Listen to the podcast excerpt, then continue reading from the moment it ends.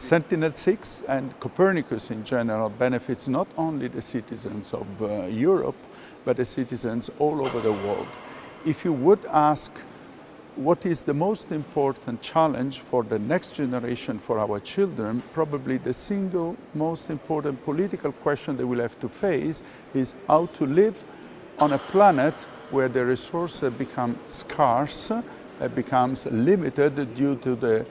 uh, population growth. And therefore, monitoring the resources, controlling the resources, is not just an academic exercise, but really something which is a political priority for everyone, especially when you look further into the future to the next generation.